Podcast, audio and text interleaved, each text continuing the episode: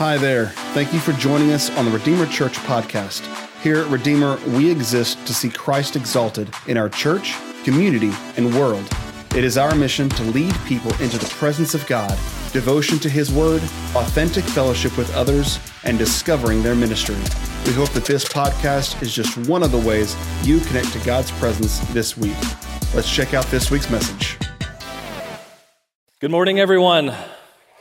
Good morning to all of you who are with us online. Every week, there's so many of you that are viewing from home or on the road. It is good to be with you as well. Thank you to Pastor Dave for that inspiring message about our campaign. Um, last hour, I announced two uh, bits of really good news. Would you like to hear it?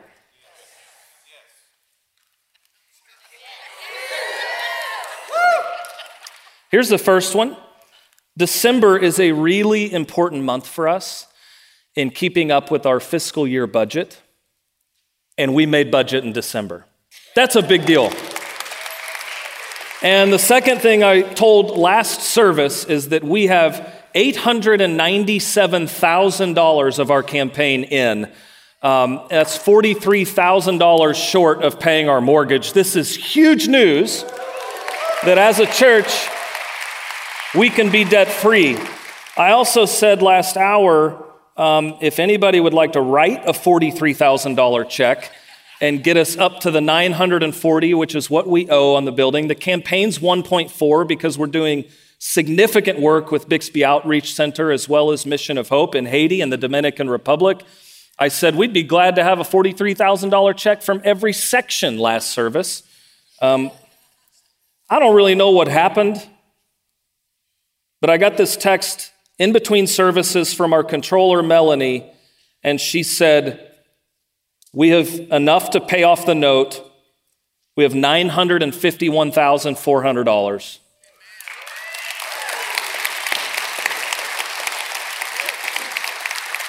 Therefore, we're going to get out of our debt so that we can free up resources to do more ministry and more mission. This is enormous.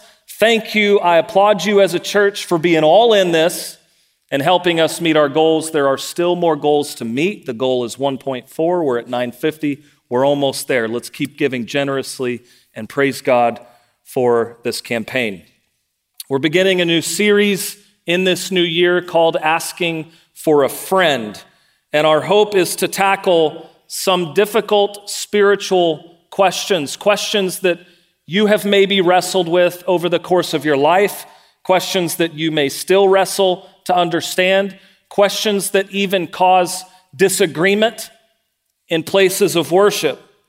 Before I begin, I want to make one thing crystal clear Redeemer is a safe space to ask questions because no one has all the answers. Refrain from elbowing your neighbor but I made this point clear because I think there are a few of us in every place of worship who think we know it all. Sorry to be the bearer of this news, you don't. So, this is a safe space to ask questions. If you do look to your left and your right, you will see fellow pilgrims on this spiritual journey of discovery, a journey where questions are welcomed and encouraged. I love this quote from Caroline Westerhoff. I read it many years ago. Our danger lies in questioning too little rather than too much. Do you ever think I'm questioning too much, right? And you think, wow, I've really probably worn God out by now. I promise you, He can handle it. Our danger lies in questioning too little rather than too much. After all, our questions can be the voice of God. He can speak to us through our questions. I agree with Caroline. So may the Lord come and speak to each of us as we wrestle with hard questions in this series. We're coming out of the gate swinging with today's question.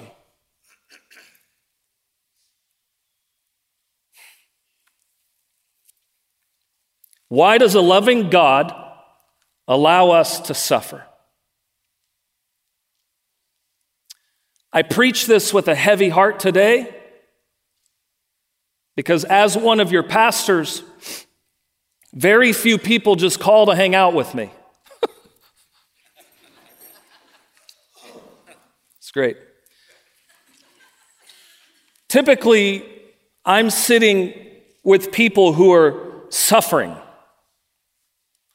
who are really sitting in some sort of pit. And you know, I don't always have the answer how to get people out. So I just sit in the pit with them. But as I look at your faces, many of you have shared what you're currently walking through. And it's heavy. I preach this today with a heavy heart because you've shared your heaviness with me. You've shared with me what's hard right now and what's messy in life. As we sang the lyrics earlier, I'm going to sing in the middle of the storm, right? Louder and louder. You're going to hear my praises roar. Maybe that's not true for you. That's okay. Maybe your, your singing is getting quieter right now because you're just walking through a lot and you don't really want to sing. This is hard stuff. Our questions about suffering and pain and grief and loss have perplexed humanity throughout history. Ancient Jewish writers interpreted Israel's suffering as God's punishment for sin. Ancient philosophers argued that suffering isn't really all that bad, it's just an opportunity to reveal your moral character. Hindus explain that karma brings physical and mental suffering that people just have to accept and endure. Modern secular thinkers conclude that God really can't help us and we just need to deal with our pain, endure it. And you might be familiar with C.S. Lewis and his work. Following the tragic death of his wife, he wrote an unflinchingly honest record of how a believer can lose all sense of meaning during a time of grief and pain. Listen to his words Where is God? When you're happy, so happy that you have no sense of needing Him, so happy that you're tempted to feel His claims upon your life as an interruption. If you remember yourself and turn to Him with gratitude and praise, you'll be welcomed with open arms. But go to Him when your need is desperate, when all other help is vain. And what do you find? A door slammed in your face and a sound of bolting and double bolting on the inside. And after that silence, you may as well turn away. The longer you wait, the more emphatic the silence will become. There are no lights in the windows. It might be an empty house. Was it ever inhabited? It seemed so once. Why is he so present in our time of prosperity? and so very absent in our time of trouble. That's heavy. But these are real feelings that C.S. Lewis had, and feelings that maybe you can relate to as you've endured trials of many kinds. I shared all of those differing perspectives as evidence evidence that if you put 100 people, even Christians, 100 Christians in a room together, you might hear 100 different perspectives or interpretations of the purpose of suffering and pain and grief and loss. We just see things different ways. I'm sure about one thing, and that's that if given the chance, we would all love to avoid suffering. This hit close to home this week. I'm going to be very transparent with you. Um, well, I'm a pastor, so I live in a glass house anyway. But uh, found out this week that I get to, and I say get to because I'm working on my attitude. It's not what I have to do, it's what I get to do. I get to check in tomorrow at the hospital for a medical procedure. I don't want to go. Surprise. And I was just telling my doctor here, I just I'm just nervous. I don't want to do it. My calling to ministry has me visiting hospitals frequently. It's part of being a pastor. I don't want to go as a patient. Also, this, this week, um, we brought a new puppy home and unfortunately had to rush her late one evening to the vet. In such a hurry, I forgot to put on shoes, forgot my wallet. Um, it was kind of a blur. And when the doctor came in to give us an update, you might imagine what my first question was. Maybe you've asked the same question for a pet before Is she suffering? Just wanted to know if she was suffering.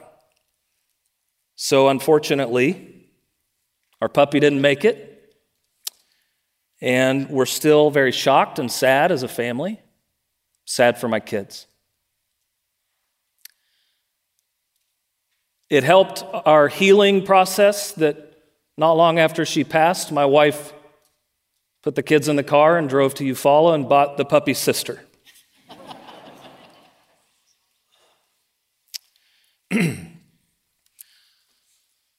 I don't tell you these things about me going in tomorrow and what happened to our puppy to turn any attention onto my family. I don't tell you this to ask for your sympathy.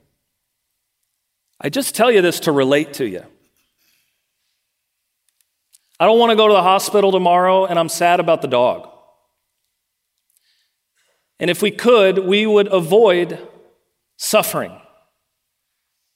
In hindsight, I recognize my instinct was to ask that question Is she suffering? Whether it's your life, your loved one, complete stranger, or a puppy, which just suffering doesn't sit right with us. But when we read our Bibles, suffering should not be all that surprising to us. It is an inevitable reality of life. So instead of resisting it, I have a crazy idea for you today. What if we embraced it instead? Instead of resisting suffering, what if we embraced it instead? By embracing suffering, I'm talking about adopting the following perspective God doesn't want to hurt me. Please hear this. Some of you need to hear this today, maybe because of something that you were taught earlier in your Christian walk or as a child that God's angry at you and wants to punish you. God doesn't want to hurt you. I'm proof of this. I am a father of four children. I'm made in God's image and I have zero desire to hurt my kids. I want my kids to be safe, secure, whole. God doesn't want to hurt me, but He will use my hurts for my growth and my good. He will use our hurts for our growth and our good. If we can adopt that perspective and embrace suffering, the Bible tells us a few outcomes that we can expect. Deep breath, everyone. Now we're getting into Scripture. Number one, suffering conforms us to Christ. Philippians 3 10 and 11 says, I want to know Christ, yes, to know the power of his resurrection and participation in his sufferings, becoming like him in his death, and so somehow attaining to the resurrection from the dead. Let me talk for a moment about our fellowship with Jesus. If we take time, if you sat down and took adequate time to meditate on all that Jesus went through, all of his suffering that we read in the Gospels, if you actually took time to meditate on that, you would probably grow in your sympathy for him. Even though it was the plan all along for our redemption, even though it was out of love, we would still have sympathy for Jesus. The same is true when Jesus looks at you and your suffering and your grief and your pain. Jesus feels it. He hurts for you and with you. And Hebrews 4:15 tells us that he's touched with the feeling of our iniquities. He's touched. He suffered, we suffer. We are united in suffering with Christ. We can look at it as a fellowship of suffering. And there might have been days at some point in your life, or there might be days in your future where you would cry out, God, where are you? Or you would say, like C.S. Lewis, it just feels like when I approach God, I have the door shut in my face and the lights are turned off, and I wonder, is anybody even there? That may be your feeling, your reality in a time of suffering. But, brothers and sisters, I want to remind you today that God's answer to our suffering is that He jumped right into the middle of it. He's not watching you suffer from a distance, He's present. Jesus is there, always there. Jesus is present in every hospital room every operating room, every prison cell, every battlefield at war, every genocide, every concentration camp, every orphanage, every accident. Jesus is present. Paul said, I want to know Christ but in order to know the power of his resurrection, we must also participate in his suffering. And as we do, we are conformed to him. Number two, suffering completes us. James 1 2 through 4 says, Consider it pure joy, my brothers and sisters, whenever you face trials of many kinds, because you know, you know that the testing of your faith produces perseverance. Let perseverance finish its work so that you may be mature and complete, not lacking anything. In 1996, Gracie Films and TriStar Pictures released an outstanding movie. A masterful combination of romance, comedy, drama, and sports. A masterful combination of Tom Cruise, Cuba Gooding Jr., and Renee Zellweger. You know what movie I'm talking about? Go ahead, yeah. See, this is proof. You, you can talk back in church. It's good. You may remember Jerry Maguire, and there's this scene where Tom Cruise has these misty eyes. And he looks at Renee Zellweger and he says, I love you. Do you remember what he said after he said, I love you? Go ahead. You complete me. It's ridiculous. I understand what woman would not want to hear these things from Tom Cruise. I get it. It's just ridiculous. Now, if you are a strong believer in Gracie films and TriStar pictures, then perhaps it makes sense to you that the love of your soulmate can complete you. If you are a Christ follower, it is the trials of this life that complete us. They test our faith, they produce our perseverance, and that perseverance goes on and finishes its work so that we may be what? Mature, complete, not lacking anything. Another way of reading James chapter 1 consider it pure joy or consider it a gift to your life when tests and challenges and hardships come at you from every angle. And under that pressure, something miraculous can happen. Don't try to get out of it prematurely, but let it do its work. And as a result, the promise is clear. You're going to be more mature than you were before. You're going to be more complete, more developed, more whole as a person than you were before, and you will not be deficient in any way. God will deposit something in your life through every trial, which means that He's giving us something that we lacked. You're made more mature, you're made more complete, you're given something that you lacked. Hear me loud and clear. It is not Tom Cruise, it is the work of the Holy Spirit that completes us. I hope Tom Cruise is watching online. I stand by what I said. Number three, suffering produces hope. Not only that, but we rejoice in our sufferings, knowing that suffering produces endurance, and endurance produces character, and character produces hope and hope does not put us to shame because God's love has been poured into our hearts through the Holy Spirit who has been given to us. Romans 5, 3 through 5. God is revealing a production line here. Suffering produces endurance, endurance produces character, character produces hope. That is something so radically unique about God. Only God can do this. God uses hurts to shape hope.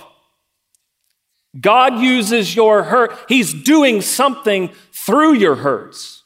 He doesn't want to hurt you, but He will certainly not waste them. He will use them to shape our hope. Our ultimate hope is the resurrection of the body and the deliverance, ultimate deliverance from all hurt, all pain. And that is the perfect transition to my fourth and final point today. Suffering will one day end. For those of you who are not listening to me, I said suffering will one day end.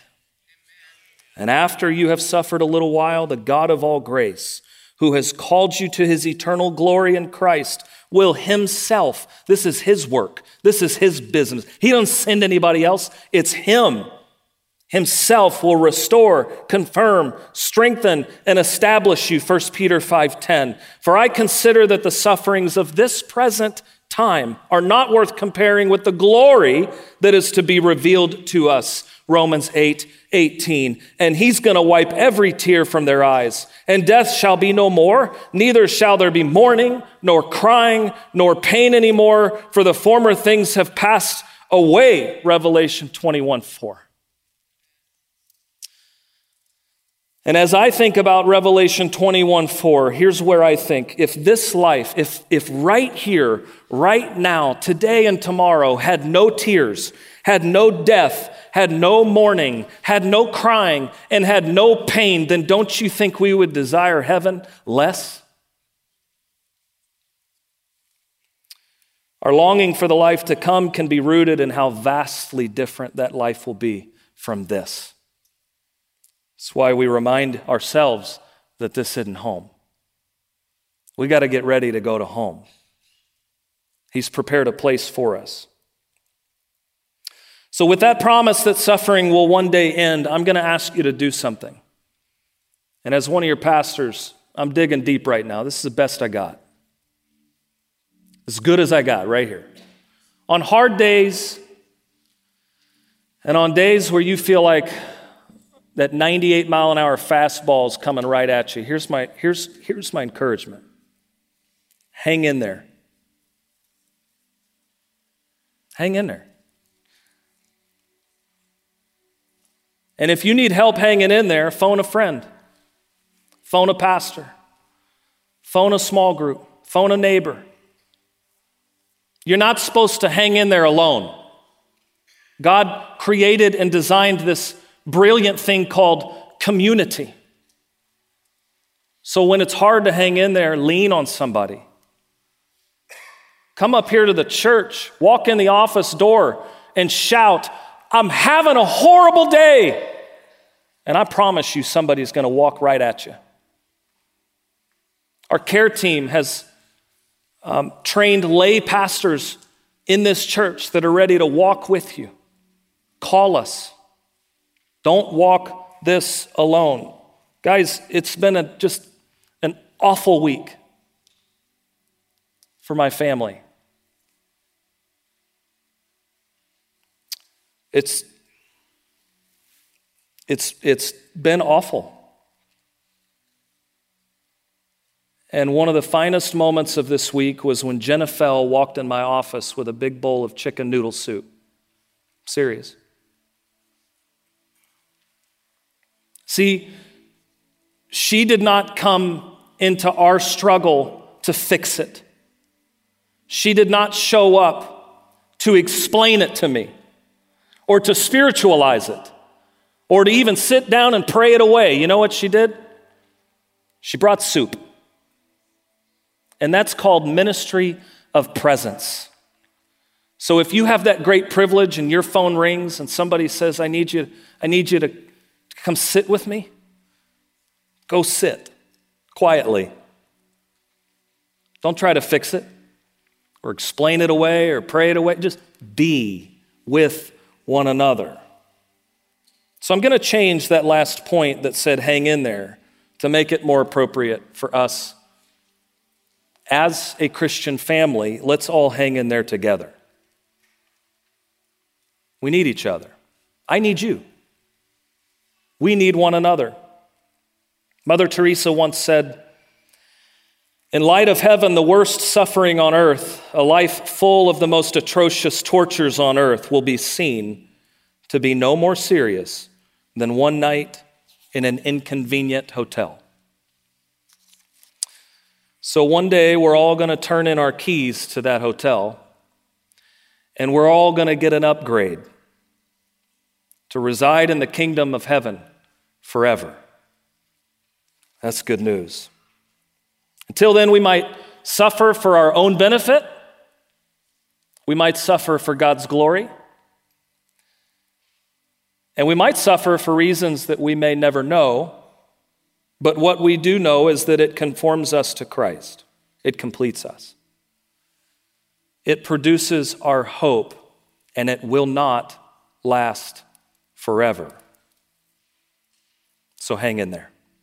Hang in there together. Once again, thank you for listening to the Redeemer Church podcast. To stay connected to all that God is doing here at Redeemer, visit our website at redeemertulsa.org or connect with us on Facebook, Instagram, and Twitter. Have a blessed week.